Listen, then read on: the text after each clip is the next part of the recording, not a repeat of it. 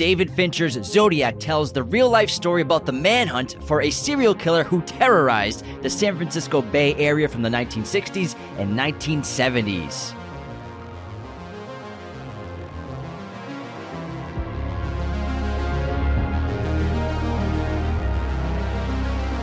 Hello, movie friends. Welcome back to Raiders of the Lost Podcast, the ultimate film and TV podcast. And today we're going to be covering a modern classic and one of the best investigative films of all time, David Fincher's Zodiac. This is an incredible film, and because David Fincher has such an incredible filmography, It's incredible. it, ne- it always gets, I feel like it always gets left out of like top three lists because it's hard to pick. I mean, when you have Fight Club, Seven, Social Network on your filmography, it's absurd. but then Zodiac, like you could argue, is one of the best movies of the 21st century. It's got to be in the top 50 in that category, really. And I think it's absolutely incredible and so underrated and not talked about enough and, and very overlooked, especially not getting a single nomination at the Academy Awards. Nothing for cinematography, editing, directing, writing. Nothing. Nothing. Not a single nomination, which is absurd because even the editing of this movie is terrific. And it was a first time editor for doing his first movie. He'd done a couple uh, co-editing jobs for Fincher before, but this is his first ever editing deal. But like, but also, Fincher helps with the edit too. yeah, exactly. He's such a hands-on filmmaker. But my goodness, what an incredible film on IMDb. Zodiac is a 7.7 What? at 560,000 ratings, which I think is 7.7? pretty low. Uh, Rotten Tomatoes, it has a 90% critic score, and then the audience score perfectly mirrors the IMDb score with 77% score there on a budget of 65 million. It grossed 84 million dollars globally, but it made up definitely in DVD sales and rentals as as soon as it dropped on DVDs, it made 7 million dollars that weekend, so it over time became a very profitable film. I suppose that I don't know. Maybe it's just too slow for most audiences to give it such an average rating as That's a why. seven, seven and a half ish. Um, because that really is just like that rating means it's good. But I think this movie is absolutely fantastic and it's an excellent piece of filmmaking. But I suppose it could be it's too slow. Maybe there isn't enough Zodiac, but that was Fincher's approach to the film where. Uh, you can look at actually the trailer as a misleading piece of marketing. The trailer, I don't know if you've seen it recently. Not since 2007. So I just I just watched it, uh, and it's cut like it's like a horror movie, and it has like horror movie music to it. So they advertise this film as being like a serial killer horror movie, where it couldn't be further from the truth. It's an investigative film, and Uh, I disagree, but continue. Well, I wouldn't I wouldn't call it a horror film. There's moments of horror, but this is a investigative drama, and it's more like the All the President's Men that it is Seven. You know it what I mean? definitely has that same tone as President's Men. Yeah, for sure. abs- oh, for sure. Whenever I remember, well, whenever I watch this movie, I think of All the President's Men, which is the ultimate journalism movie. Watch it if you've never seen that movie. All the President's Men Yeah. is phenomenal. Yeah, it's about the the Nixon the Nixon story being broken. Watergate. Watergate being broken. I don't know why I couldn't The, think of the the, Nixon thing. the like, Nixon pres- president. Something to do with pools. The Richard Nixon article. it was like rainy that day. but uh, it's definitely not a horror film, although there are some scary moments. I think that the uh, Robert in the basement is definitely a horrifying scene, and it's captured perfectly and blocked and shot in a way that it's just creates suspense and thrills. And it is very much one of the most frightening scenes of recent memory. And a couple of the murders are pretty scary. I would I would say the first murder is not very scary, but the the lake murder it's not so much scary as it is just disturbing and shocking. But I would say the basement scene, in my opinion, is really the only scary scene in the film. So that way, I, I can't really call this a horror film. And also, Fincher, he could have made it a horror film. He could have taken uh, more the perspective more so of the victims. He could have made those sequences longer, and also we could have seen more Zodiac. But he chose instead to focus on what I agree is the more fascinating aspect of the entire story, and that is the story. Zodiac, the zeitgeist. Everybody was talking about Zodiac. He was on everybody's minds for a very long time, especially in these areas. And many members of the public, and especially members of law enforcement, became obsessed with it, with the idea, with who this person was. That's ultimately what Fincher focused on. And you can't help but deny that it was the proper way to tell the story. Before we start breaking down Zodiac, the very best way to support our show is to leave us a five star review right now on Spotify, Apple, iTunes, wherever you're listening to us right now, as well as if you're watching on YouTube, hit that subscribe button. We also have a Q&A and poll on Spotify, so be sure to answer that poll on the Spotify app. And we are doing a very special movie poster giveaway in this episode. In order to enter for a chance to win a free poster from movieposters.com, all you have to do is make a comment in the YouTube episode of Zodiac. Quick background on Zodiac. The film tells the story of the manhunt for the Zodiac Killer, a serial murderer who terrorized the San Francisco Bay Area during the late 1960s and early 1970s, taunting p- police with letters, bloodstained clothing, and ciphers mailed to newspapers. The case remains one of the United States' most infamous unsolved crimes. Fincher, Vanderbilt, the screenwriter, and producer Bradley J. Fisher spent 16 months conducting their own investigation and research into the Zodiac murders. Fincher employed the digital Thomson Viper film stream camera to photograph most of the film, while traditional high speed film cameras used for slow motion murder sequencers were also involved. So the majority of this film was digital fam- filmmaking, which was still very new back in 2007 and 2006 when this was being made. I believe it was only uh, 2K at the most. At the I- very I most. think, honestly, it was might- 1080p. uh, actually, no, I think it is HD. I think it was 1080p. But They mastered it in 2K. Yeah, they mastered Yeah. exactly. Zodiac was released by Paramount Pictures and and Warner Brothers Pictures together, which was kind of a rare thing you can think of now, but this was happening with a lot of indie projects back then. And it was released in March 2007. Received largely positive reviews with praise for writing, directing, acting, and historical accuracy. The film was nominated for several awards, including the Saturn Award for Best Action, Adventure, or Thriller Film. It grossed 84 billion. I mean, 84 million, uh, which I already said.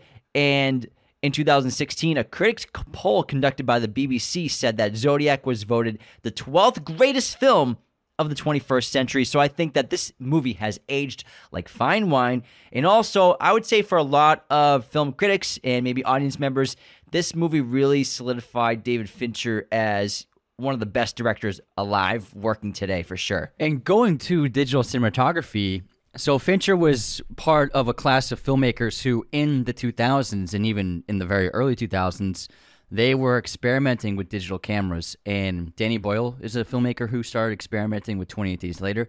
Steven Soderbergh was actually filming on videotape and digital cameras at times, even in the 90s. I, th- I believe in 98 he filmed something with on video.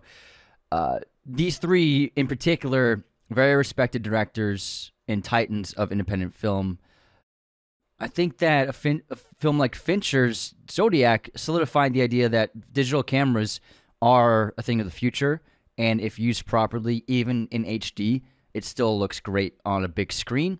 For Fincher, it's something where he can have complete control of the filmmaking. He can he likes to see the eh, he likes to see on site what is what the shot is in exact detail on his own screen.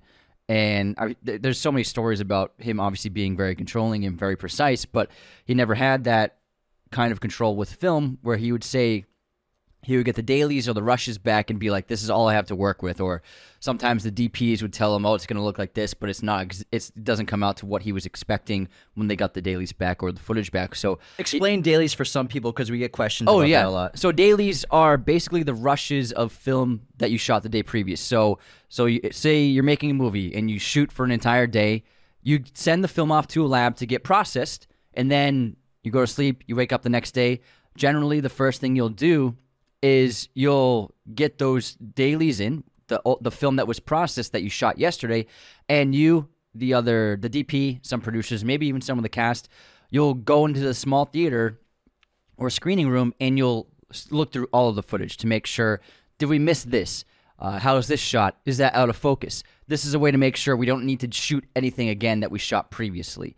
And so the dailies are basically just the the developed film process that was shot the day before And of course, they they have monitors that they're watching on set, but a different quality, different format versus what the film would look like. Exactly, and you can't exactly precisely see digitally what it will look like. It's all basically based on metrics, and so with digital filmmaking, Fincher is getting an actual 100% realistic uh, representation of what the camera is seeing on his own screen on set. So that's why he prefers that, and I always prefer a film, but with a filmmaker like Fincher, he's able to make it look incredible. Uh, and he shoots it in a way that it still has a cinematic quality, whereas some DPs, when they're shooting digital, it still kind of feels like TV. He also edited this film on Final Cut Pro, which is a program that only costs a couple hundred bucks.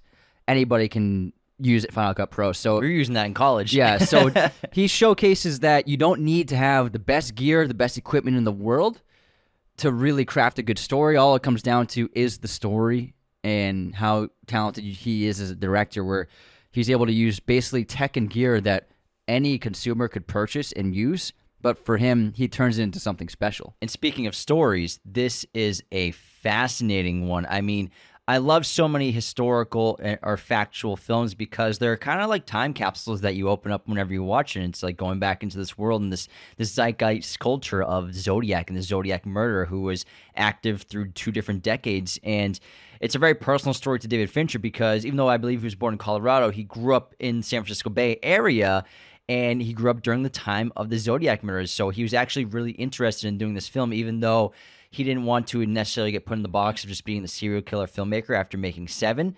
Uh, but after Panic Room, he took a five year hiatus from filmmaking, and this was his next film after that. And so, but in that hiatus, he was developing his experimentation with digital filmmaking and digital productions. He was doing a ton of the biggest commercials every year he was doing commercials for Nike, for Coca-Cola, really pushing the bounds of what you can do digitally with filmmaking for just short form content. And then obviously this was leading up to his eventual transition to being a, a digital filmmaker with Zodiac, which is the first film that he almost shot entirely digitally. Again, a lot of the slow motion sequences are still shot on film with different cameras, and that's why it kind of has this eerie, like fairy tale quality, almost like a dream-like sequence when he does shift that perspective and change the the format and technical specs of the filmmaking. Yeah, that's because the digital cameras at that time didn't have anywhere near the frame rate that that special camera could get to. I, I think a great example of a shot like that is the slow motion killing of the gunshots in the opening sequence, as well as the taxi driver. There's a slow motion sequence, I believe,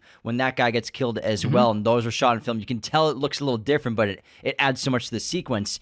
And the story was obviously based off the novel by Robert Graysmith, who is played by Jake Gyllenhaal in the film, who is the essentially the main character of the movie. It's his story. Of course, that means that there's going to be some biases to it, but I think factually they really stuck to their to the truth of this of this show. I mean, of the story and the movie because, like I said earlier, they did 16 months of their own research. So it's an adaptation of the book in addition to their own research by James Vanderbilt, who the screenplay writer was, with David Fincher and producer. And I think the story structure for this movie is absolutely incredible. I mean, it opens up with one of the murders, and this whole movie takes place chronologically. We're not doing flashbacks or anything like that. We're not doing memories at all but it's all forward progression, multiple perspectives between the victims, between Zodiac, between Robert and Avery, between Robert by himself, between Toschi and Armstrong, Toschi by himself, Toschi and Robert. And I think that the handing the baton off of the control of the narrative is really effective, whether it's between victims and the Zodiac or Robert or Toschi, going back and forth. It's awesome. I will say though, it's not quite. You don't ever see Zodiac's perspective. Per Okay, se. yeah. You see, only see Zodiac through the perspective of the victims, and the way he actually shoots all these sequences are always from the perspective of victims. You never get to see his face, and even if you look at that lake sequence, uh, the reveal of Zodiac, the couple are still in frame, and we're behind them, and so it's not like he framed it like a Christopher Nolan shot where we're following behind Zodiac as he approaches them, then that would be Zodiac's perspective. But in every case, even the taxi driver, when the taxi driver gets shot, where's the camera? You're never getting Zodiac's perspective at all, especially with the camera work, which is why I think the film works so much. Obviously, he used this to great effect with Seven by showing the aftermath of the crimes and then eventually revealing John Doe halfway through the film. And then John Doe is you very much follow his perspective much of the film. In this case, not in any moment during the course of, this film do you ever feel like you're in the perspective of Zodiac or seeing situations through his side. It's always from the side of the victims, which I think is a strength to all of the scenes. Great point. Now, I'm going to disagree with you about you saying it's not really a horror movie, even though there are scenes that are horror esque. And of course, I think that he does a great job playing with the tone. And this movie, I was I rewatched it last night, and the number one movie that came to my mind, besides All the President's Men, because it's just an investigative film, is Jaws. This movie reminds me so much of Jaws, not just because of the opening attack sequence of our of our killer of our monster, but it feels like a monster movie at times, with Zodiac being this monster that you can't catch, and also. Especially when Jaws wrote notes to the police department. so basically, ripping off, ripping off Jaws. Of course, like I was watching, like Jaws did this first. Jaws mess, wrote the San Francisco Chronicle, but Jaws in, the, in terms of the perspective of the tone, the tone shifts. And I mean, think about oh, you talk third act, yeah. the whole the whole film. Yeah, think yeah. about think about the opening sequence of both Jaws and Zodiac. Mm-hmm. Zodiac and Jaws both open up with like a party sequence. It's Fourth of July, and Zodiac it's the beach party, and Jaws, and it, the mood is kind of light. And then it- for Zodiac, it obviously gets a little stranger, but we're on this date, and then the attack, and Mm-hmm. then same thing with Jaws. This kind of awkward little let's go skinny di- skinny dipping and Sure. swim naked. Then the attack. It's great They kind of open really similarly, but what they both do exceptionally well is I think obviously hiding your killer, even though we see the Zodiac, we don't really get great looks at him. And David Fincher had a different actor portray him every time we were in a one of the murder sequences, which I thought was so clever because it mirrors the conflicting accounts by witnesses in real life. and you hear a different voice every time and you see a different body shape every time so you're like you can never even make your own assumption uh, is it uh lee allen i mean Lee Arthur. Arthur Lee allen yeah, Arthur. but then it's like wait the guy from the park is much shorter and smaller than uh, that actor so there's no way it was him but or was it him i love how I was gonna ask you if you looked into that because Yeah. it seems like every time it was a different person portraying Yes. him. That puts you in the shoes of not just the the victims because we're getting different accounts from different people, but also the investigators were like, oh well, this person said that they were over six feet tall, but this person said that they were five foot eight, something like that, or they had a round face, they had a crew cut, but he's got bald hair, he's got bald head, but also going back to Jaws, what he, I think they compare so well with is the tone. And the music is super helpful, and also the passage of time. Now, Jaws and Zodiac both have moments of intense horror and shock and terrifying sequences and scenes. Different lighting. Sometimes we're at night, sometimes broad daylight. But then also ha- they both have intense moments of brevity and joy and fun and humor. And think about John Williams' score, like when they're on the orca and they're and they're chasing the shark. John Williams' music is like so uplifting and like exciting. We're, we're like on an adventure, but then it gets really dark and horror sequences mm-hmm. when the shark's attacking or or it's dark out and and he starts bashing into the walls. Same thing with Zodiac. So many moments of fun investigating passage of time. We have different rock. We have different music from different eras to bring energy and lightness to the film. As Great well as- soundtrack. yeah, awesome soundtrack, which goes, which adds to the time, the passing of time, which we'll get into in a little bit. But keeping moments upbeat and uplifting and fun, but then intense moments of darkness and terror and dread. Uh, so I think that Jaws and Zodiac actually compare really well. But I would say the the biggest difference is there's never any kind of sequence of someone being hunted really. Um, whereas Jaws has multiple sequences of attacks, which are extremely suspenseful and horrific to witness. Uh, whether it be someone being chased or trying to swim away, or even getting the shots under the water, POV of the shark. So I would still disagree that it's missing those propulsive moments of terror, But true true terror. the whole movie is about a hunt. Yeah. It is a hunt. It is, yeah. You're right. There is a hunt. Yeah, but I'm talking about point A to point B. No, in, I know, I in know. a matter of seconds. But I Yeah. mean, it's a quicker No, yeah, movie. I this know. movie takes place over 20 years. yeah, but I would just, I mean, I just can't see this as a horror film. I look at it as, I look at it as a, a police investigative drama more than anything. So I'm not saying it's a horror movie, but I'm saying it's a monster movie. it is, yeah, monster, yeah, Zodiac. It, it is a he is a metaphorical monster in a way. Absolutely, because he's the real life boogeyman. He never got caught, even though Arthur Lee Allen is probably was probably the Zodiac. They never got to officially interview him. He had a heart attack before he came in for questioning and to be identified by that victim from his youth as he was older. But also, he, there was a DNA test test done that they showed at the end of the film that excluded him and said that ruled him out basically. Yeah. So even though all this evidence points directly at him, It's all an open circumstantial. case. It's yeah. still an open case. I wonder if someone's still working it. I guarantee. I mean, the thing with the internet is people are so obsessed, especially with DNA technology advancements and and public records. People are opening, uh, closing cold cases at like never before. Do you think Arthur Lee Allen was the Zodiac personally? Absolutely, I think it is without a doubt. However, almost all of the evidence is circumstantial. It's unprovable in a court of law, especially because he couldn't be identified because he died before he was brought in. Yeah, he couldn't be questioned after that uh, identification. I would say, man, I think No, he wasn't even identified Yeah, in yeah, person. It was just yeah. a photo. Yeah, yeah. I would say it's possible, but I do think that the complete lack of physical evidence and also a lot of evidence discrediting him as the Zodiac made it seem like it really, even though he was a favorite su- suspect and fit in a lot of places where the investigators wanted him to fit and checked a bunch of the boxes, again, I think it was just it wasn't enough to really make me feel like this guy was the killer. Um, but there was obviously so much suspicion, and there was another suspect, another another big suspect. But the film chose not to pursue that story at all because I think Arthur Lee Allen was uh, such a fascinating take on a possible suspect as being Zodiac, and so much of what is showcased in the film, and I'm sure in Graysmith's book, is it seems to be like so definitive, and it makes you so certain. But then once you get the actual hard evidence, it's everything says no, no, no, no, it's not him. And that's what's so interesting, I think, about the film and the character. And it's portrayed perfectly by uh, John Carroll Lynch. He's a great actor. You've seen him in a bunch of things. And he portrays uh, Arthur Lee Allen really subtly of someone who seems odd, behaves a little strangely, ha- ha- seems to have a little too much control of himself, and there's just something not right about him. But that doesn't mean he's a serial killer. You know what I mean? And one of my, my favorite scene in the film is the fir- the interview of him, where uh, a few of the cops go to interview him at his place of work. And the way that Fincher shoots it is really brilliant because he does pretty standard setups, and he starts with a, a, wine with the, the whole group with Carroll Lynch in in the foreground.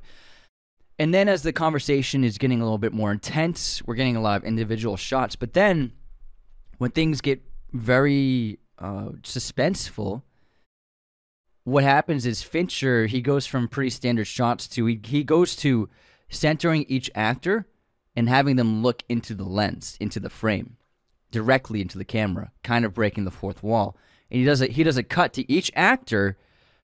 Then it's the only time he uses this setup for this this 10 second moment where he goes from actor to actor to actor. They they all get their own individual shot looking directly into camera, and that puts you on edge, and you can feel what those characters are feeling in the moment. And that's a perfect way of illustrating like the fear that Arthur Lee Allen is putting onto the other characters, and that's just such a brilliant piece of filmmaking. And this cast is absurdly good. We have Jake Gyllenhaal in the lead role as Robert Graysmith, really bringing that that Boy Scout charm to it and innocent quality. Robert Downey Jr. plays Paul Avery, who was a rock star reporter in the 1960s, but we slowly see the deterioration of his character. And we see the deterioration of a lot of characters as their obsession with the Zodiac and entire lives revolving around the Zodiac killer go em- their answers go, their questions go empty for their entire lives and their lives just kind of just go off the deep end and they lose their families and everything. We Well, also- yeah, yeah. I'm sorry to interrupt, but just just real quick, Graysmith, Avery, Armstrong, they all become obsessed, and it affects them so negatively. Where Armstrong quits the force, Avery has Well, he, just, he transfers. transfers. Oh, I thought. I'm sorry. I thought he retired. no, he transferred to a fraud. Avery becomes a drunken, belligerent drug user and living on a boat. And I live uh, on a boat, Robert. Toschi nearly loses his family, but makes a major change in his life to put his family, start putting his family first. But you can tell he almost lost his family, and then Graysmith loses everything because of his obsession. yeah, he loses his family. Although Yeah. at the end of the film, we learn that he still has a great A relationship, healthy with, healthy relationship with his kids. Mark Ruffalo is as Inspector David Toschi was an excellent casting as well. And the really interesting th- thing about our three top build, Downey, Jake, and Ruffalo, is they don't appear on screen in the three of them together. Which I think is a great strength to the film because it's something like you want to see but never happens. Then we have Brian Cox. What? Is it not at all. the Not- three of them in camera together does not happen. Okay, but they they are in scenes together. Well, obviously, because Jake, Yeah. ha- I mean, Rob, Robert and Paul have a relationship. Then Robert and Toschi have a relationship. yeah, but yeah, because Toschi come when Toschi comes into the newspaper uh, a couple of times, they're in the same setting. You know. oh, actually, yeah, I am they wrong. are. They, they are in a shot together. I think. Goodness, I'm wrong. Downey and Downey They're in and, and Gyllenhaal are in the foreground. It's as- when as when Avery a- get yeah It's when Avery gets his letter, the Halloween card. yeah they're yeah, they're all in the. I believe. Yeah, yeah. I think. Okay, so I'm wrong. It's okay, Damn, man. I, I thought I. That's why there's two of us. That's man. why there's two of us, because someone would have been listening. Oh, what an idiot! Brian Cox is an absolute scene stealer. He actually doesn't even appear appear on screen. Brian Cox is an absolute scene stealer as Melvin Belli, who's basically like this prophetic TV show host who is just a great character. Again, Anthony said John Carroll Lynch is Arthur Lee Allen. Richmond Arquette and Bob Stevenson, John Lacy, all play different versions of Zodiac, as well as a couple other actors. And then Chloe Sevigny, who is just was like an indie queen at the time, still is. She plays Melanie Roberts. Oh, I'm wife. sorry. Did you say John Carroll Lynch played a version of Zodiac or no? No, I, s- no, n- well, Okay. no. Then I said, yeah, yeah, Yeah, so he didn't. I, we, I, it's, un, I, it's unverified, but I think there's one sequence that sounds so much like him. uh-huh. Maybe an maybe act- they maybe they dubbed his voice. There, there's one. I Yeah. think the one where I believe he is in the car with the woman sounds so much like him. I think it's that one. I think I think Bob Stevenson, he's the the dildo guy at the airport in Fight Club. He's been in a bunch of Fincher movies. I think that he's the cab killer. The dildo guy in Fight Club. Yeah, so at the airport. Oh, Yeah, so that guy, he's actually been in a bunch of Fincher Dil- movies. the dildo guy from Fight Club. Hold on. At the airport, the the airport clerk. I can't say it's Oh, who's- usually he's in this movie. yeah, he's in almost every Fincher movie. Oh, he's Bob's- he's bo- he's the boss at Fight Club. He's Exactly. in Fight Club. yeah. Well, no, the no, same no, guy? No, no, no. He's just he's the airport clerk in Fight Club. Okay, but Yeah. who's he in this movie? He's one of the Zodiacs. So I think I, from what I from watching it, I think he was the Zodiac who, who killed the cab Oh, driver. Gotcha. I I think they put him there because he has a similar, similarly round face. And watching it again, and you the way Fincher lit it, you just catch like his light. His face is mostly in darkness, in shadow, sitting in the cab. But you catch just the bottom of his chin and shape of his jaw. And looking at the cast list, I was like, you know, I think that was Bob Stevenson, that actor. But that guy's been in a bunch of Fincher movies. Yeah, I got you. And also, I mean, the the boss from Fight Club is in this Yes, movie. yeah. He plays the DOJ Yeah. guy, Department of Justice. And again, but this cast He's not is the boss of Fight Club. The boss, His every- boss- yeah, no, narrator's yeah, boss. yeah, narrator's you boss. Make, I'm sorry, the way you're wording it is like there's a boss of the Fight Club. Is the way you're I say- wording I thought I said boss in Fight No, Club. you keep saying the boss of Fight Club. boss in Fight Club. So the bo- narrator's boss, the corporate Yeah, boss, yeah. who brings the photocopies. Did did you did you make this? Anyways, the cast is awesome. Everyone does a terrific job, and I think that you know this is Paul Paul Avery. I mean Robert Downey Jr.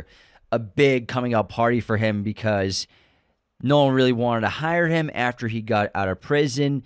Shane Black took a chance on him with Kiss Kiss Bang Bang and David Fincher with Zodiac. And then the next year after this, he's Iron Man. So I think this was really a huge role for him to get back into the public's court of opinion of being a great actor and just a charming personality in any film. This has to be the movie because he Iron Man came out in 09. This film came out in s- 07, so you can't deny he probably got cast in Iron Man in 08 I after thought Iron Man was 08. it came out in 09.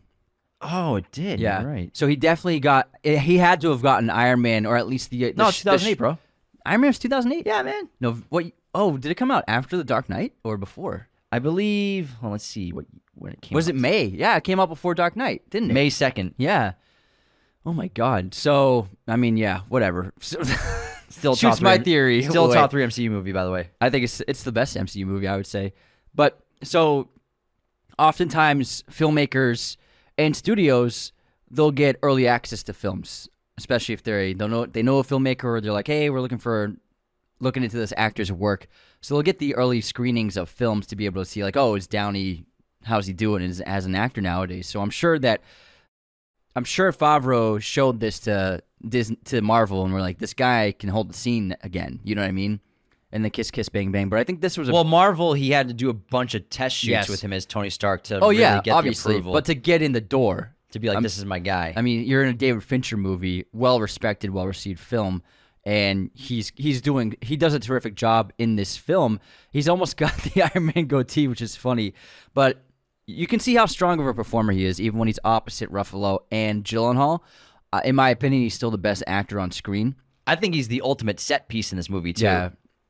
Because so much of the filmmaking, so many filmmakers, the way they film stars and, and their big actors is is totally different than what David Fincher will do. And one of my favorite shots in this entire movie is, or multiple shots, are, are Paul Avery's introductions. The first time we see Robert Downey Jr. on camera, he's in the background Yeah. at a desk, 20 feet away from Robert Graysmith, from Jake Gyllenhaal. And the first time we really see him speaking lines is in this inside the conference room at the daily, you know, editorial meeting. E- editorial meeting, yeah. And so Yeah, it's called editorial. and I, I love the way Fincher shoots this because it's Robert Downey Jr. Everyone knows who this guy is. His opening shot of the scene is he, he doesn't move the camera, and we're looking at the profile of the editor. Avery's back is to us. He's like pouring coffee or like grabbing a snack or something. He says something funny and witty, comes around the desk. He goes off camera and then he goes and sits down. Fincher hasn't cut the camera at all, and now we're seeing the back of Robert Downey Jr. in the back of his head while he's talking. And then a woman walks through the door to give them the letter. So like this entire opening sequence is And then we cut to the reverse. it's just Yeah. great filmmaking Yeah. because I love how Fincher, doesn't give a fuck. He's like, I don't care if I show the back of Robert Downey Jr., but how many filmmakers would never want to show the back of the head of one of their biggest actors and characters like the way Fincher does in this movie? Yeah, the Fincher, he always the way he frames his shots and sets and blocks his scenes is it's whatever works best for the story. And some actors aren't fans of it. Downey actually wasn't a fan of digital the digital filmmaking. One of our most viral clips on TikTok was the mason jar story where Downey started peeing in mason jars as a way to rebel against Fincher's use of digital filmmaking because they didn't have to change magazines, uh, a process which usually gave someone like Downey, you know, five minutes to take a smoke break to get his senses right. Instead, Fincher is we're just doing takes until I feel happy, and we're not going to stop until I feel like we got it. And there's a great Gyllenhaal quote where I, I, there's a whole Gyllenhaal Fincher problem uh, relationship working Really? on I this had no idea. Uh, I actually have some research. So first of all, eh, they since made up, but while making this film, they did not get along, and there was a point where Gyllenhaal actually apologized to him for how he was behaving. So Gyllenhaal was frustrated by the director's methods and commented in an interview, "You get a take, you get five takes, then ten takes, sometimes ninety takes, but there is a stopping point, and there has to be a point at which you go." Okay, that's what we have to work with. Let's move on. But when we would shoot things, there would come a point where I would say, Well, what do I do now? Where's the risk in the performance? Downey on his side said, Aside from several times I wanted to get, gyrate him, I want. I also want to give him what he wanted. I think I'm a perfect person to work for Fincher because I understand gulags, which is hilarious. And then Ruffalo, Ruffalo said, defending Fincher, saying the way I see it is you enter into someone else's world as an actor. You can put your expectations aside and have an experience that's new and pushes and changes you, or you could hold on to what you think it should be and how you think it should be and be stubborn about it. That's an unmovable journey that's filled with disappointment and anger. Now, to get into the the kind of battling between Fincher and Gyllenhaal. There's a there's a great Fincher quote. I couldn't find it online to get the exact verbatim quote, but I've seen it a couple of times on YouTube of him. He was doing a, a an interview in, in front of one of his films in, in a theater, and it, it was filmed. So he basically said, because there's always this idea that you know, movie stars, let's get him let's get him off set as soon as possible. We don't want them to work too long. You know, it's like it's it's George Clooney, it's Robert De Niro, it's it's Julia Roberts. Like, it's, we we can't have them here all day. You know what I mean? And so his this there's this quote. It's not verbatim, but I'm just from my memory, the way he worded it was: so we have a two million dollar set, hundred crew members, and we flew cast in from all around the world. And the idea is to get them out of there as quickly as possible. Especially the actors who make the most money. Exactly. and so Fincher and Gyllenhaal had a very hard time working together. Gyllenhaal said that he Fincher paints with people, and it can be tough to just be a color. You know what I mean? To just be part of the painting, just a color, a color that he's flourishing with. The actor was alluding to tensions that arose from Fincher's demanding directing style, which saw Gyllenhaal perform up to 70 takes of certain scenes. Now, when people say 70 takes of a scene, it's not just one shot. You know, this is talking about all the different camera setups. It's not just 70 takes of the close up. I think it gets a little blown out of proportion. They are doing several setups, so that helps add into that. You know what I mean? It's And sometimes a take is just like a portion of the dialogue. Exactly. And so in an in an interview with the Times, he uh, during the release of Mank, Fincher got honest about the tension that happened with Gyllenhaal. So this was an interview that came out a couple of years ago. This is what Fincher said. Jake was in the unenviable position of being very young and having a lot of people vying for his attention while working for someone who does not allow you to take a day off. I believe that you have to have everything out of your peripheral vision. Jake's philosophy was informed by look, he'd made a bunch of movies even as a child, but I don't think he'd ever been asked to concentrate on minutia, and I think that he was very distracted. He also said that Zodiac started filming as Jake Gyllenhaal's war movie Jarhead was opening, thrusting the actor into award season blitz. He had a lot of people whispering that Jarhead was going to be this massive movie and put him in another league. And every weekend, he was being pulled to go off to the Santa Barbara Film Festival, then the Palm Springs Film Festival, and then the Catalina Island Film Festival. And so when he'd show up for work on Monday, he was very scatterbrained. His managers and his agents would show up, go into his I'm sorry, go into his trailer at lunch and talk to him about the, being on the cover of GQ and the next photo shoot. And then he was being nibbed to death by ducks and not particularly smart ducks. They got in his vision, and it was hard for him to concentrate and hit the fastball during the movie. Fincher also noted that tensions with Gyllenhaal mostly died down by the end of production and that Gyllenhaal even apologized. The director admitted that there are definitely times when I can be confrontational if I see someone slacking, but also, people go through rough patches all the time. I do, so I try to be compassionate about it. But it's $400,000 a day, and we might not get a chance to come back to the set and do it again. So I tell actors all the time I'm not going to cut around your hangover. I'm not going to cut around your dog dying. I'm not going to cut around the fact that you just fired your agent or your agent just fired you. Once you get here, the only thing I care about is did we tell the story? Wow, that's really, I had no idea about any of that. It just sounds like he was probably 26 at the time when he filmed this. And, you know, he's a child star, young actor, and, and huge in Hollywood. And it sounds like I didn't realize that you know, probably his press and PR teams and management teams were just hurtling him all over the place on the weekends. He's probably yeah. exhausted. Then he has to get to a Fincher set. Tired. He's been traveling all weekend. So you're being told you're going to win an Oscar. You're going to be on the cover of, of Time magazine. So yeah. I, I, actually, that's great perspective to get from David Fincher. That you know, Jake was just probably getting bad PR advice and and just you know being worked to death. And he was not by Fincher, but by yeah. his team. He and, had no rest. Yeah, in a way, but not just that, but also he was being told that this is more important than focusing on your job right yeah. now. And then Gyllenhaal, years later, he said that he re- he uh, felt bad because he didn't understand that all Fincher wanted from him was to get the best out of him, but he was not allowing himself to do that. I bet this movie changed him as an actor and made him a better actor because of it. I think so too. I'm sure. Yeah because he's he's still really terrific in this movie, and I think it's a great Jake Gyllenhaal performance. I, I actually think he's better than Donnie Darko personally, and, and he's he's just grown into oh yeah, I mean, I wouldn't tremendous actor. I wouldn't like, even put this in top five Gyllenhaal yeah, I mean, like talking about Nightcrawler, yeah. he's so exceptional in that. But maybe he he doesn't wouldn't become the actor he was in Nightcrawler if it wasn't for this experience with David Fincher and mm. put I guess maybe put things into perspective of when he's on a, a movie set like to this. commit to it because that's actually a great point because An enemy that great performance. In a way he's become not so much a method actor but he has gone to this point of committing very much so to his roles and I think that in the early stages of his career, he might not have been like that. Maybe he could have gone towards that early Ben Affleck career where it's like you're the pop actor, like yes. you're just in big poppy blockbusters. Yeah, so I think that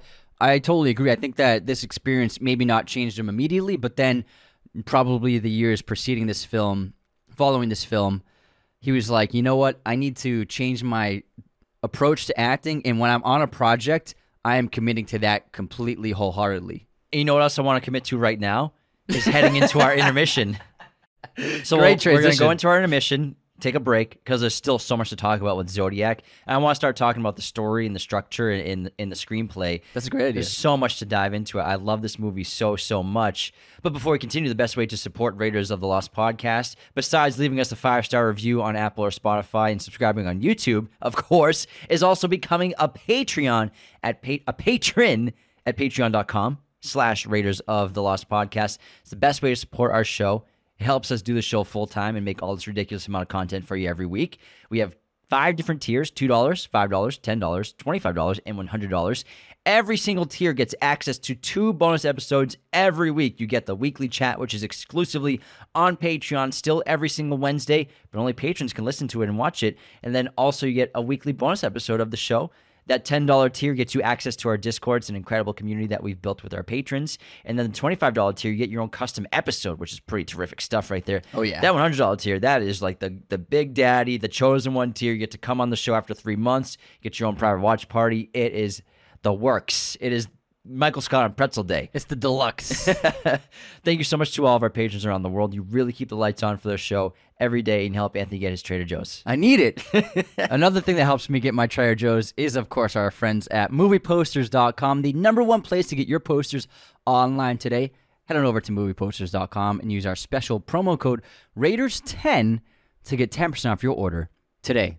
We are also doing a very special movie poster giveaway in this episode. In order to enter this contest, all you have to do is comment on the Zodiac episode on YouTube.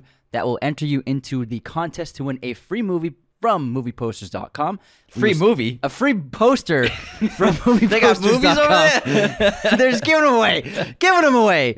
So enter that contest. We're going to pick a winner in one week. And if you don't win, be sure to use movieposters.com for all of your poster needs with our promo code Raiders10. All right, let's head into our intermission, Anthony. Let's do it, man. Begin with the movie quote competition. You ready? Ready. I've been to a million auditions, and the same thing happens every time where I get interrupted because someone wants to get a sandwich, or I'm crying and they start laughing, or there's people sitting in the waiting room and they're and they're like me but prettier and better at the because I'm not good enough. La La Land. Yes, sir. Emma Stone. All right. Mia, Mia. With the world so set on tearing itself apart, it don't seem like such a bad thing to me to want to put a little bit of it back together. It don't seem like a bad thing to me. I don't know. Hacksaw Ridge. Oh, see, you need to put that southern accent on. Maybe I would have figured it out. I don't think so. I love that movie.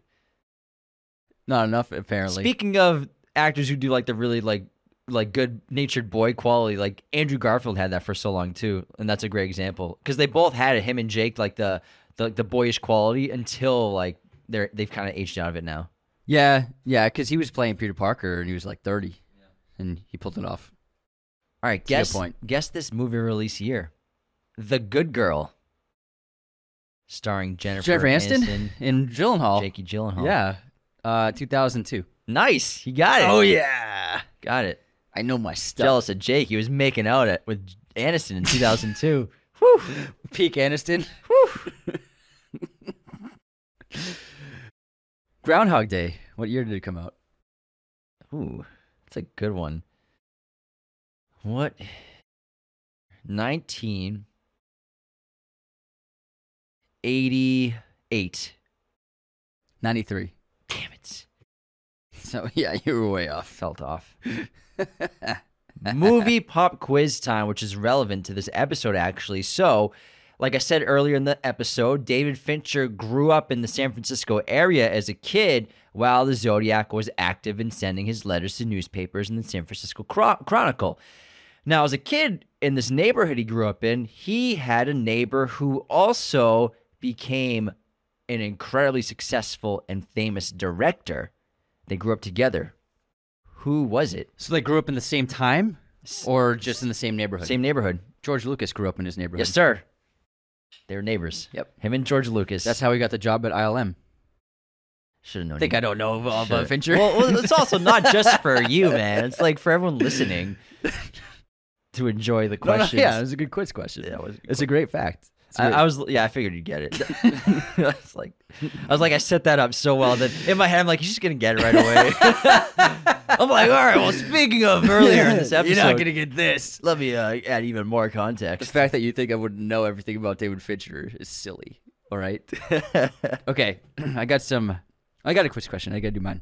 What is the name of Sam Worthington's character in the Clash of the Titans? What god? What Greek god does he play?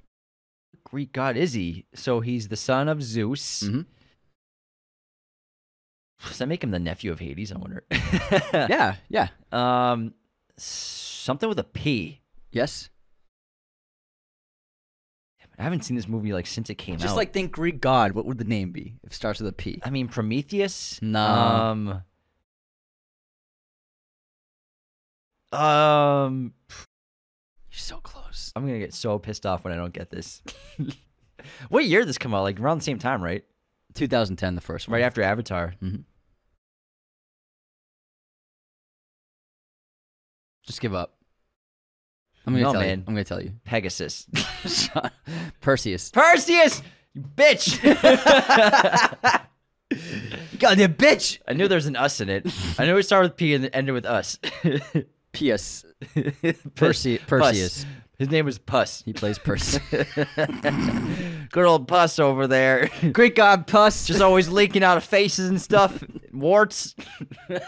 no wonder why the that film Greek didn't god of warts. No wonder why that franchise didn't work.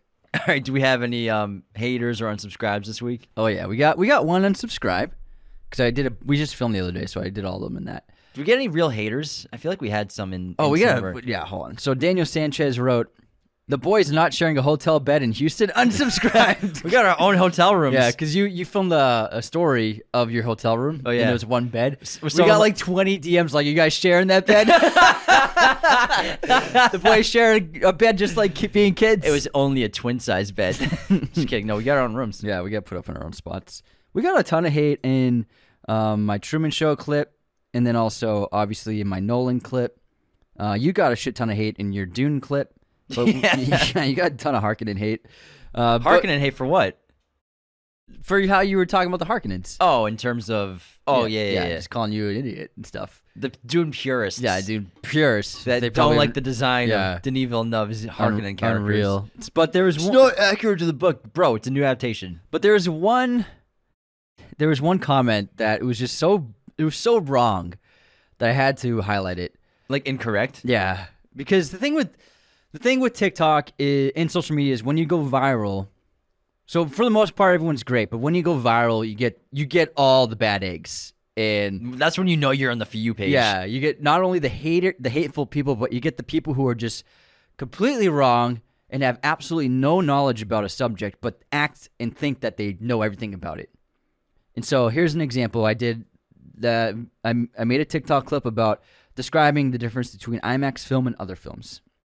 And um like film re- film Yeah. celluloid. yeah, yeah. And so I'm not going to say this person's username, but their comment on this was they no longer shoot on film stock.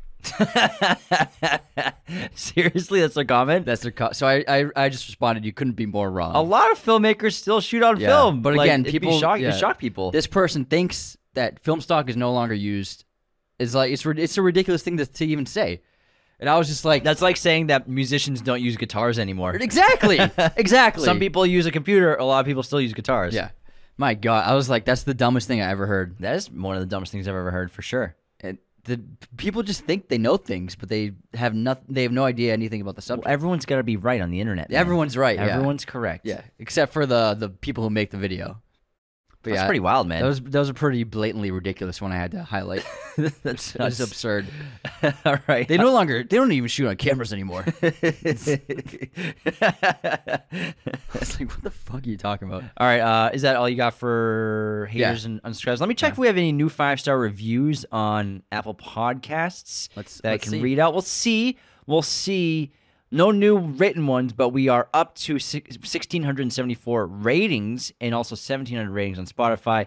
It'd be amazing if we could get those numbers up to 2,000 each. Yeah, that would be huge. that too. You don't have to leave like a written review, but if you can go on Spotify and Apple Podcasts and just hit the five stars, that would be amazing. Oh yeah, big time. But how about time. now our stream recommendations? what's yours? For me, because Old Boy is coming out. Actually, I didn't even mean to do this, but Old Boy is getting released in theaters, re-release. I'm so excited about it in August, so August 16th.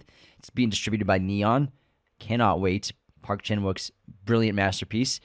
He has this is part of a revenge trilogy. So the first film of the trilogy is called Sympathy for Mr. Vengeance, which I watched for the first time uh, last night, and it was mind blowing and incredible, and just as fucked up as Old Boy. And I, I just love him as a filmmaker. I've been meaning to watch this one, and then Old Boy's the middle film, and then the third film in his revenge trilogy is uh, Lady Vengeance. Uh, right, that's what it's called. Sympathy for Lady Sympathy Vengeance. for Lady Yeah. Vengeance, which I'm gonna watch next.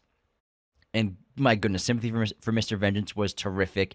It's on Criterion right now, and Oh, we yeah. can't recommend this platform enough. We talk about it a lot, but it's I think it's the best streamer because they have the best movies.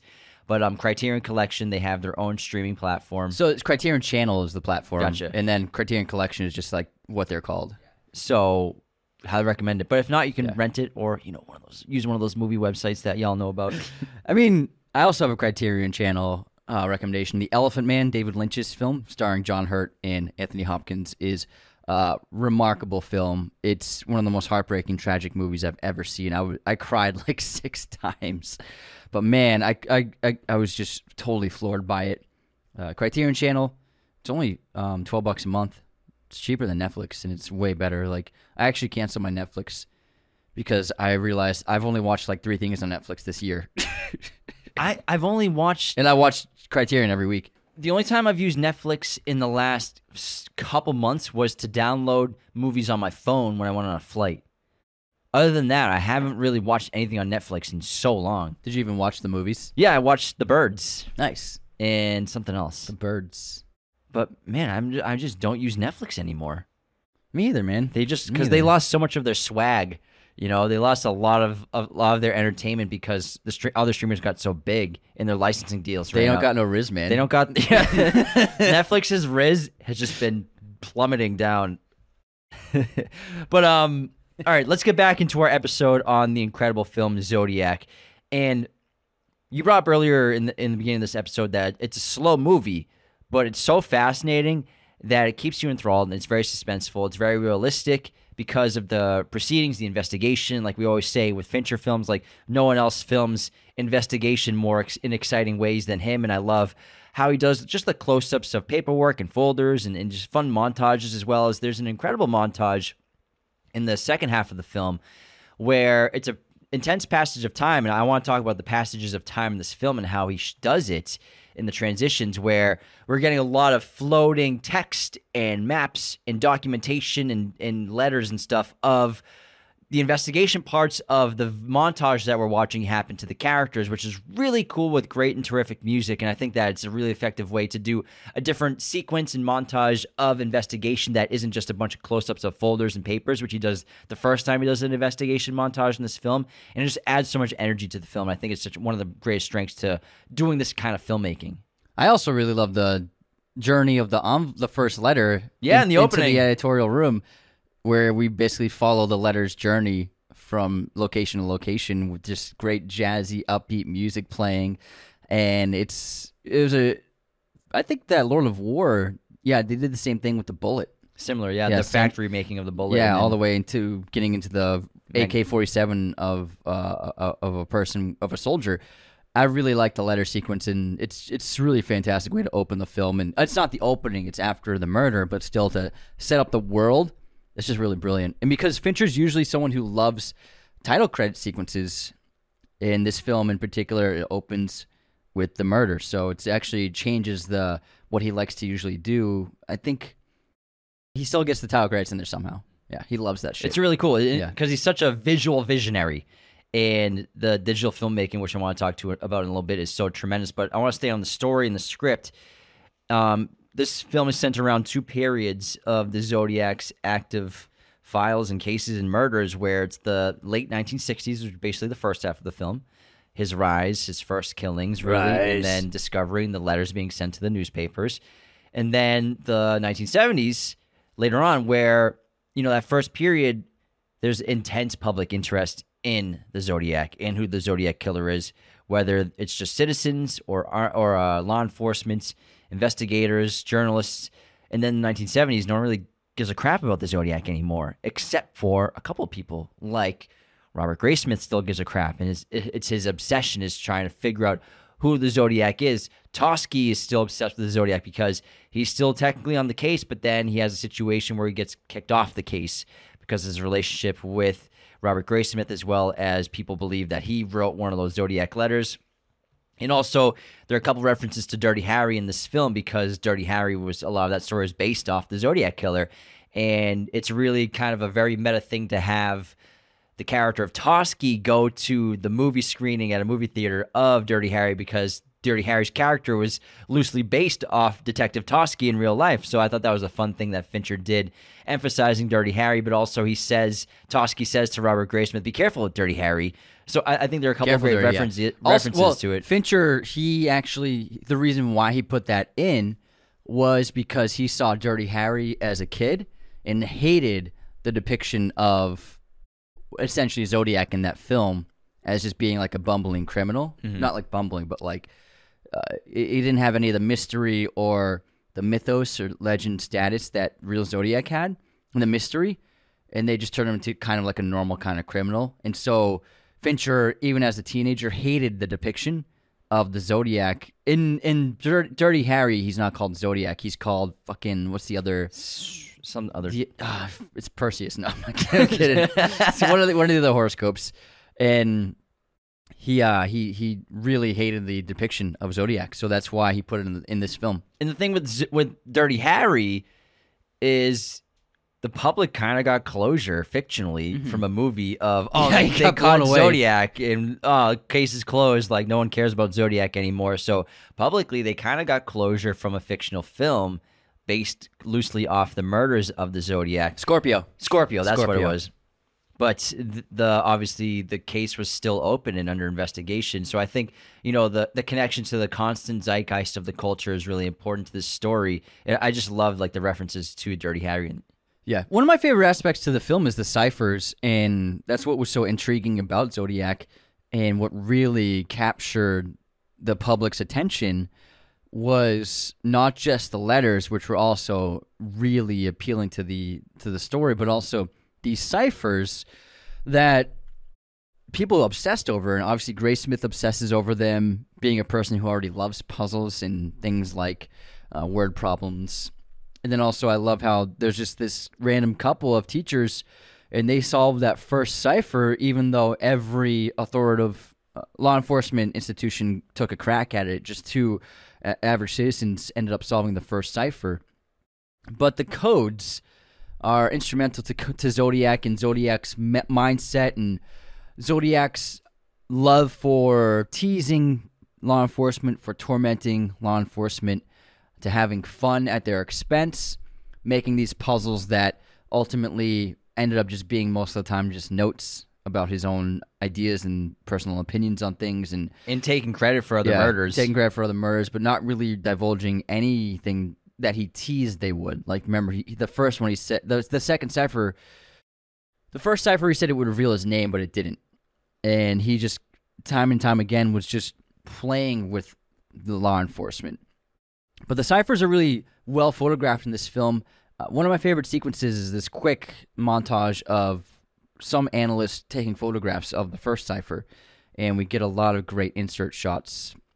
Fincher, I know Wes Anderson gets so much love for his insert shots because they are, you know, so much fun. They're always completely overhead, and they're just goofy sometimes. They're very silly. and the ai creation of so many movies in the style of wes anderson right now is so popular yeah. and fun But Fincher is also a master at insert shots. All of his films. He's I don't think he gets enough credit for them. I think Wes gets all the attention for his insert shots.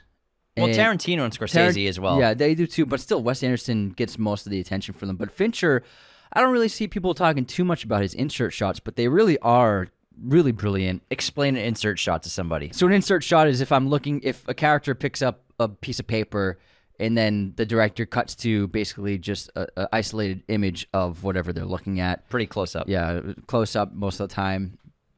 Wes Anderson, his insert shots oftentimes are like overhead, you know, looking down at the letters or something that a character's holding. something symmetrical Yeah, exactly. but Fincher uses insert shots very specifically. They're only sprinkled about his films, but when he uses them, it's for a reason, and they're just really well done. A couple of my favorites were uh, in this film, The Zodiac Watch, when they're doing the interview with Arthur Leigh Allen, and then Ruffalo's character, Av- um, gets the watch, and he, so we see Ruffalo look at it with like this look, and then Fincher cuts to a close-up insert of the watch, and we see Zodiac with the symbol right there. And then the audience, it's like the audience is looking at the watch. You know what I mean? So the way he uses insert shots is really underrated. Uh, fantastic. All the ciphers, the Zodiac letters. Um, the film strip is a really great one. Robert sketches, you see a bunch of them as insert shots. And but I think the the best one, it's like a montage of insert shots of the photographing of the first cipher. two things I really adore about this script and the, the filmmaking in general are number one is this long mystery of who done it, who's the Zodiac, all different avenues of trying to figure out who they are, all these links, these connections. Is Linda involved? Does they do they know Linda? Is it this other guy? Is it them?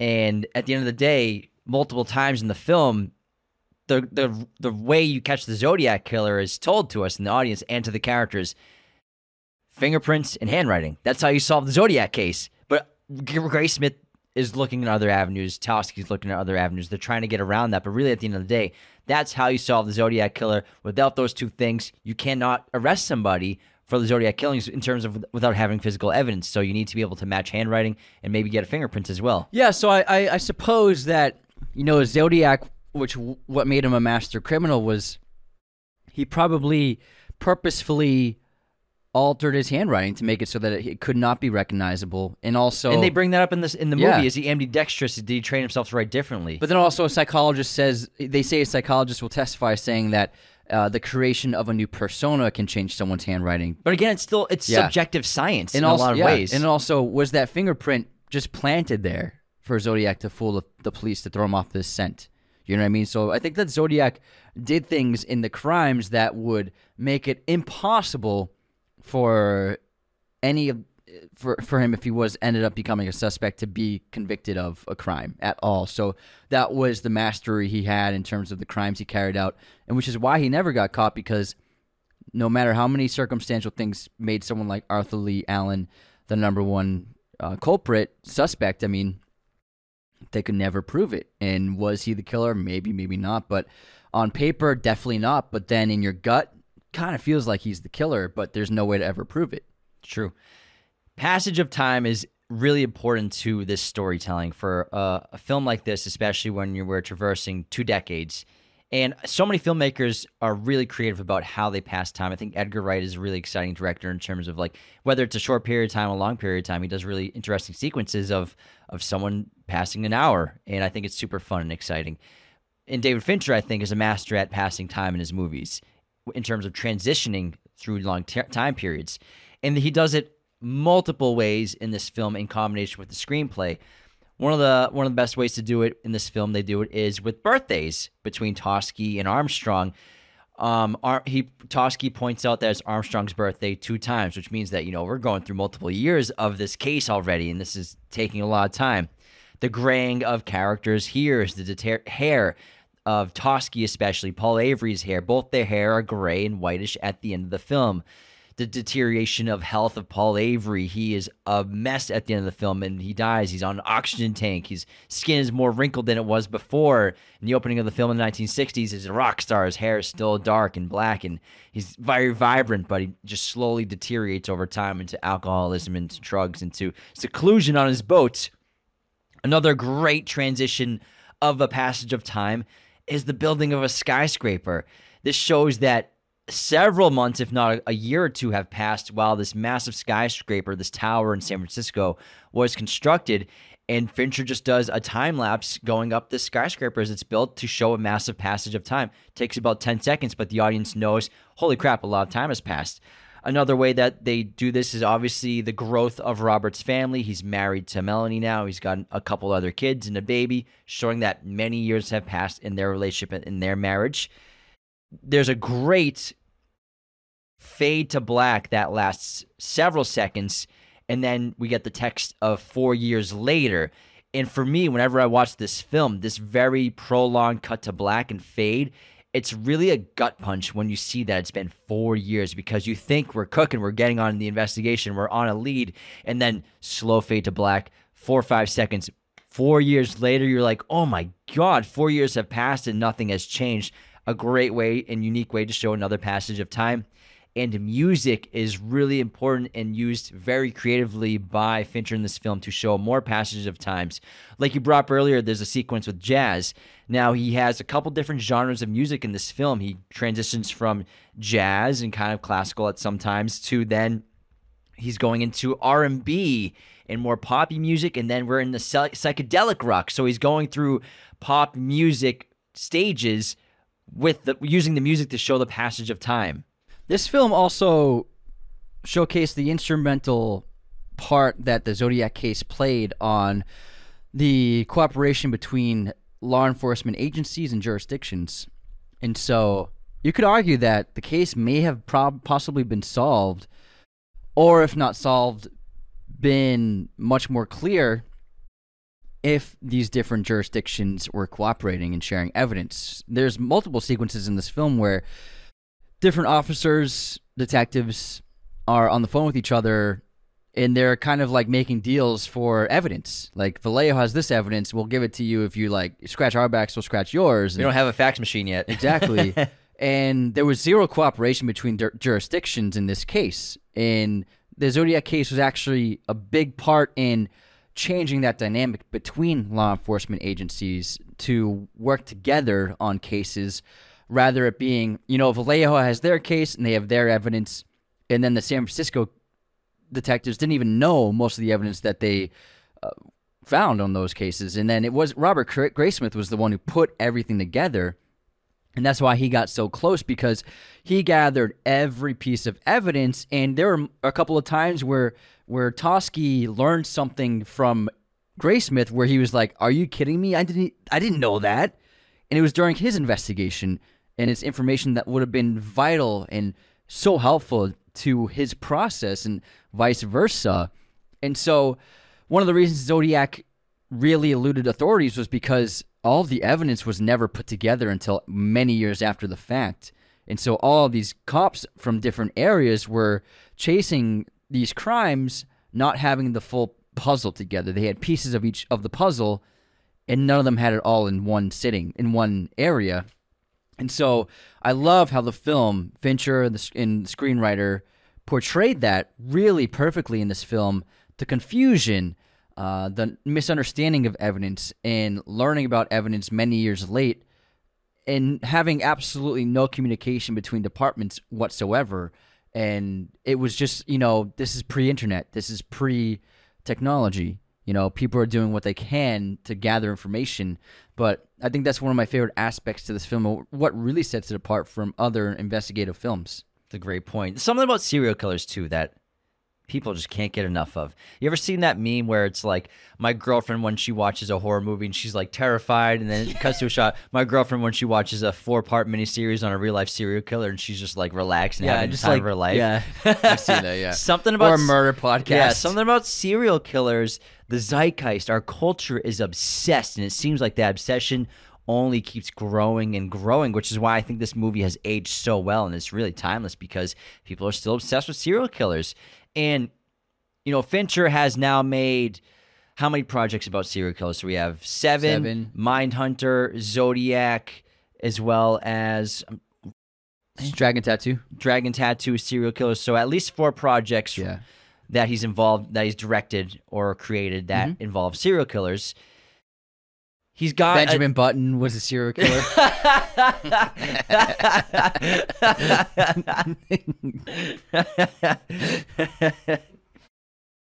so now he's got this like knack or connection to serial killers and he's got a, a way of telling stories about them that are really that's really fascinating and effective for an audience because he doesn't like go over the line of what he shows but this movie probably has some of the most disturbing sequences of killing that he's ever had in this film even though seven has very disturbing sequences that we don't even see of killing besides the ending of that film what's in the box that's really i think that's the only time we actually see someone in the get- box. see someone get killed in that movie, which is about serial killings. We see very disturbing sequences, but this movie has disturbing sequences of murders. And Mindhunter was really similar to that, but we never got really to the conclusion of a lot of those events of the killers they're portraying. But the the serial killing scenes in this movie are terrifying and I mean, we have the opening July 4th murder of that couple out on a date. We also have the lakeside stabbing, which is really tough to watch. That stabbing sequence is terrifying. We have the taxi driver who gets shot in the head. We also have the woman in the car who almost was a victim of the Zodiac. So these these encounters of victims with the Zodiac are truly disturbing. The thing is, you, you see so many more graphic things on horror movies every year. But there's something about the tone that he creates with them and the realism he brings to you as an audience member of what would it actually be like if you were with the Zodiac, if he actually was chose you as a victim. I also think that it's the way he frames his images. So I would say the the lake killing is by far the most disturbing, and even to this day, it's a sh- it's a shot that two shots that really they still get under my skin. No matter how many times I see it, it's uh, the the shot of the man getting stabbed in the back multiple times you see by his the arms knife. going up and down, yeah. And then the woman, she's getting stabbed, and as she's rolling over, he keeps stabbing into her abdomen. And there's the way he frames it. It's just a, a static camera, uh, medium wide, and there's nothing really that kinetic about it. But it's really how he decides to shoot it is what I think makes it so disturbing. And just those two shots, still to this day, I think it's I think it's how long he lingers on the shots too. He doesn't. He's just it's just two shots, and they you get about a five to six second shot of the guy getting stabbed, and then a several second shot of her getting stabbed and turning over. And I think not cutting away and not moving the camera is what makes it so disturbing because it's kind of just like we're used to so many cuts, we're used to so many different angles, and especially very long lenses. And then when something's very when most of the frame is very much out of focus and you're focusing on a subject with a very small depth of field, it kind of takes away uh, any kind of realism and it creates more of like the film illusion. But also, uh, he does a great job portraying blood in this film. And now, all of the blood you see in this movie was actually visual effects, even the blood on clothing. And he decided to do this because he didn't want to keep doing take after take while waiting to redress actors, while waiting to clean scenes. So, all of the blood you see in the movie is uh, actually visual effects. And there's quite a lot of visual effects shots in this film. It's the early days of Fincher using heavy green screen, heavy visual effects. Obviously, all of the panoramics and cityscape shots are all visual effects because it is 40 years prior to the filming of the movie. But there are really incredible, subtle pieces of visual effects artistry in this film. My favorite is the cab driver car uh, crime scene, Toschi and Armstrong, when they come to that city square, that uh, intersection, that block. That is actually on a soundstage, and it's all blue screens around them. They built the streets and the street lights, and the cars are there, but otherwise, it's all blue screens around the actors. Fincher CGI'd that entire set. He also CGI'd the overhead cab shot, which looks fantastic, the construction of the skyscraper, the shot of the Golden Gate Bridge looking down with the fog, uh, as well as even the bloody fingerprint on the cab driver's seat. These are all visual effects shots. And what sets, separates Fincher apart from other filmmakers is when you watch his movies, you don't even know that he uses CGI until you're told or you watch behind the scenes footage of it all, which is really impressive. And also, who is the Zodiac? I still think it's Arthur Leigh Allen. He just fits like a glove to all the evidence as well as that first interview, all the creepy, incriminating things he says, his RV, but all of his things uh, without the physical evidence is just all circumstantial. But the Darlene relationship, living 50 yards from yeah, her. so I think that he was the Zodiac. They just never could actually officially. But how can it. you explain the crew cut if he was bald? Uh, different conflicting evidence. You know what I mean? But also, what I think the film does a great job of is just putting you in the paranoia state that Robert Graysmith was in at the time because you know the sequence where he's investigating who Rick Marshall is, this projectionist who is also a Navy man, a code breaker, and then connecting him to the dots of the posters, the movie posters, and then finding Bob Vaughn and going to Bob Vaughn's basement and that creepy ass scene where you're like, is this actually the Zodiac? I do the posters myself. It's my handwriting. And the handwriting is the closest match they've had so far to the Zodiac's letters. I think that's a great way of showing and confusing the audience. Like, is this the Zodiac, or what was the point of that scene? It's just it puts you. The point of the scene is to put you in the shoes of Robert Graysmith, that he's seeing Zodiac everywhere, around every corner, on every suspect, every person he's talking to, investigating with. He's seeing Zodiac. Could this be the Zodiac? And I think that sequence with Bob Vaughn is really important to that point, and it's terrifying because I bet you in real life, Bob Vaughn is probably just a really nice guy that just Yeah. liked ma- making posters. Wanted to help. But from Robert Graysmith's perspective, it's like, oh my god, his po- his handwriting is so close.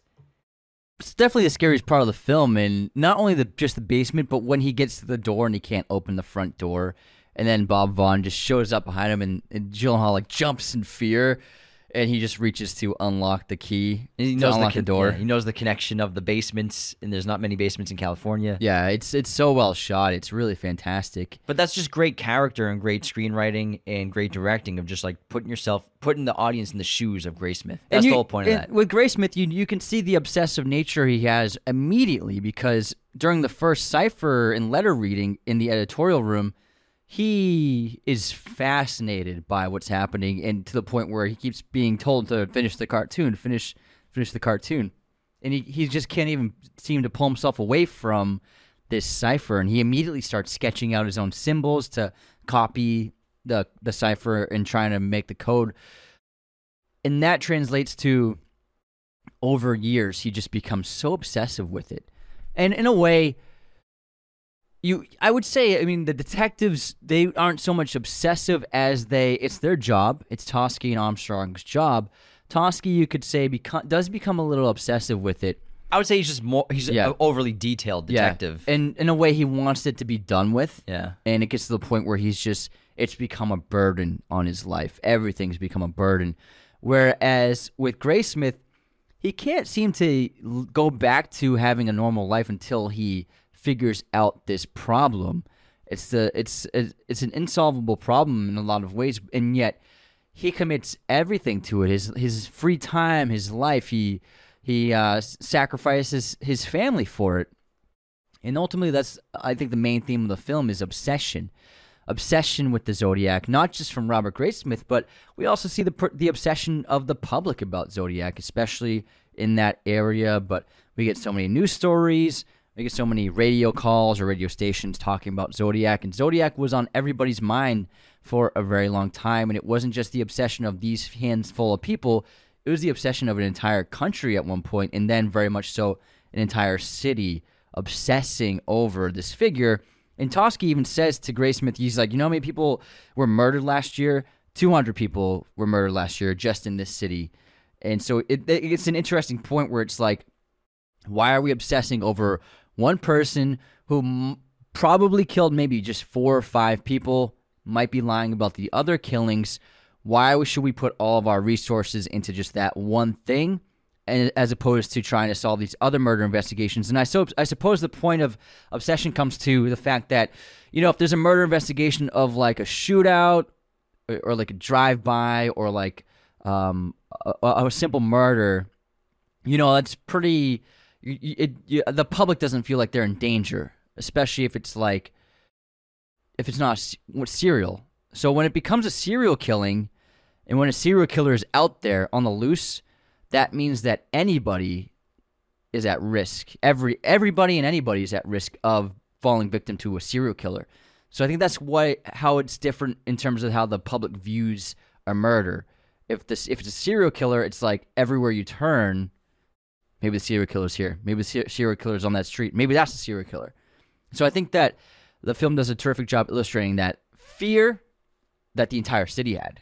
and because he's outsmarting the police and so clever about the way he committed his murders and just the toying with the public, toying with the police that adds so much and feeds into the myth of the Zodiac killer, the real life boogeyman, who at the time people were obsessed with finding out who it was. Mm-hmm. Did you did you notice the part where Paul Avery does coke right in front of? Yeah, yeah, when they're, when they're having the blue, the aqua velvet drinks. yeah, it's great. I love that. Well, this movie has great moments of humor too, like Yeah. the aqua velvet when he tells him that it's not alcoholic. you would make fun of it if you tried it. It's super funny. I just love he just like they're just talking, but but uh Graysmith starts, starts like you said, a Boy Scout. He doesn't even notice that Avery's doing coke right in front of him. Probably doesn't even know what it is. Yeah, it's so funny. It's so goddamn funny. I love it. and they have a great chemistry. they actually not real quick. They didn't even they didn't have a relationship in real life. Really? Graysmith and Avery. Even though they worked at the paper? I believe they worked at the paper together, but they weren't friends. Interesting, interesting. But what Fincher does in this film is, and he does it in a lot of his films, he's a big fan of using the two shot. And the two shot frame is, uh, you know, one a setup with two characters in the frame together. That's called the two shot. The other setups are it would just be like if you're doing, you know, a shot of one person and then a shot of another person. That's called shot reverse shot, and they edit from one shot to the reverse, back and forth. Fincher is a big fan of the two shot in all of his movies, especially in this film. You see so many two shot setups. This is kind of like old school kind of filmmaking. The reason why most filmmakers like to do shot reverse shot is because they can edit between the actors to find the best moments of the performance.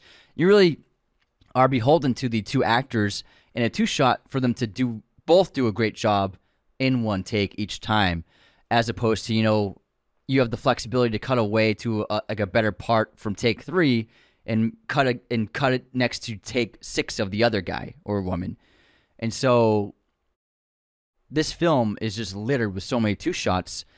Most notably, it's a lot of Paul and Robert, tons of two shots of them, as well as many other characters. I'm a really big fan of it because when actors can share the screen, especially for uh, you know a take that maybe is 40 seconds or even a minute long, it really makes you feel like you've connected to them as opposed to them always being different camera shots. I'm a big fan of the two shot. Well, it's funny you bring that up because Ah. David Fincher is a, a hybrid filmmaker when it comes to the two shot. He loves to do Oh the two God, shot yes. so much because he actually will use different takes from the exact same shot. And what he just does is he puts the he cuts half of the frame off and puts the uh, shot from somewhere else. So if, like you said, we have a two shot of maybe Avery's on the right side of the screen and Graysmith's on the left side of the screen, and there's a ton of space in between them. What he'll do is maybe if he like take five of Graysmith and like take 17 of Avery, he'll just put them there together or splice different moments from different takes. And So it's camera- one frame, two shots. the camera's Yeah. not moving, so you can literally cut out and take a different shot, a different take, and pu- pop it in there for a specific reaction to a specific line. So that's why he also loves the two I shot. forgot about that. Yeah, man, That's great. It's all over all Yeah. his movies, man. Absolutely. He did it a lot in Social Network, especially with the Rooney Mara scene in the opening. But yeah, you're right. I totally forgot about that. He does it a lot in this film, he said. It's pretty clever stuff. It's great because, like I said earlier, you come into the problem of, you know, you if you don't do shot reverse shot, you know, if an actor messes up during the two shot, you got to basically do it again until they both do a good job all the way through. You're putting yourself at risk if you're not doing more coverage. So that's that's such a smart way to do it, man. What what a smart guy, Efficient guy. man. I totally forgot about that. We made a I totally forgot to bring it up. we made a TikTok clip about that like three years ago, and it went viral. I remember. Some people didn't believe it I know, right? Yeah. yeah. But uh, we I found footage. I remember I found footage of from Fight Club. Of I being- mean, no, of- from Seven. from and from Social Network, Yeah. and from this. Um, there's uh, some footage of behind the scenes of him of the edits and what they look like before and after the fact, and Mindhunter as well. He did it in Mindhunter a lot. So uh, looks like we're gonna have to make a new TikTok clip. Pretty cool. Yeah. No one would know. He, that's the thing with him. He's that's why I call him a visionary visual effects director, basically, or, or a visual visionary with great vision. visual visionary because he just thinks of things differently and the way he goes about his process of doing things creatively is unique to him, unique to David Fincher only. And I think he's just a terrific filmmaker, and, and we're huge fans of this guy. It's a cool dude. He's a cool dude. But man, I, I just I'm just so, so shocked at the 7.7 rating. What is it on Letterboxd? Let me see. I think it's a 4.0, which is disappointing. What, what would you give it out of five if you were going to rate it? I gave it a five out of five on Oh, Letterboxd. Five out of five. Yeah, I would give it a 4.5 out of five. it has a four. Yeah, I give it a 4.5. so you hate it. Hate it so much. Ten or bust, baby. 10 or not, 10, 10 or 1. Ten or bust. No, I give it a nine. Uh, because you know when I go through his career, I, I would give a five to Fight Club. I would give a five to Social Network, and I would give a five to Seven. But I think like this is a four point five for me because I think it's not quite for me a ten like those films are. I see. I see. You know what I mean? I. And like Gone Girl, I, I adore. I give that like a four point five. yeah, yeah. It's not. I wouldn't give Gone Girl a five. His average rating for me is really high though. oh yeah, it's wicked high. He's always hitting it out of the park, player. he has a lot in the IMDb uh, top 250. He has a, He's bunch a legend. of films. Yeah. A legend. You got anything else on Zodiac? I mean, I'm just I just love this movie. I've seen it many times, and I feel like I don't know. People complain about movies like this being too long, but then they'll watch a miniseries, no problem, and binge it. It's only two hours and thirty-seven yeah, minutes. it's not that long. I think that it's a little overhyped. Its its length. It's and it actually, I watched it the other night, and it flew by. It absolutely flew by, and I was just enthralled the whole time. So Yeah, but you could watch a five-hour movie and you'd be like, "Oh, that flew by." I, I Flew do. by. I do. Yeah. Seven Samurai flew by that. Felt like What an hour. it, 90 minutes? Oh, three and a half hours. I didn't even notice.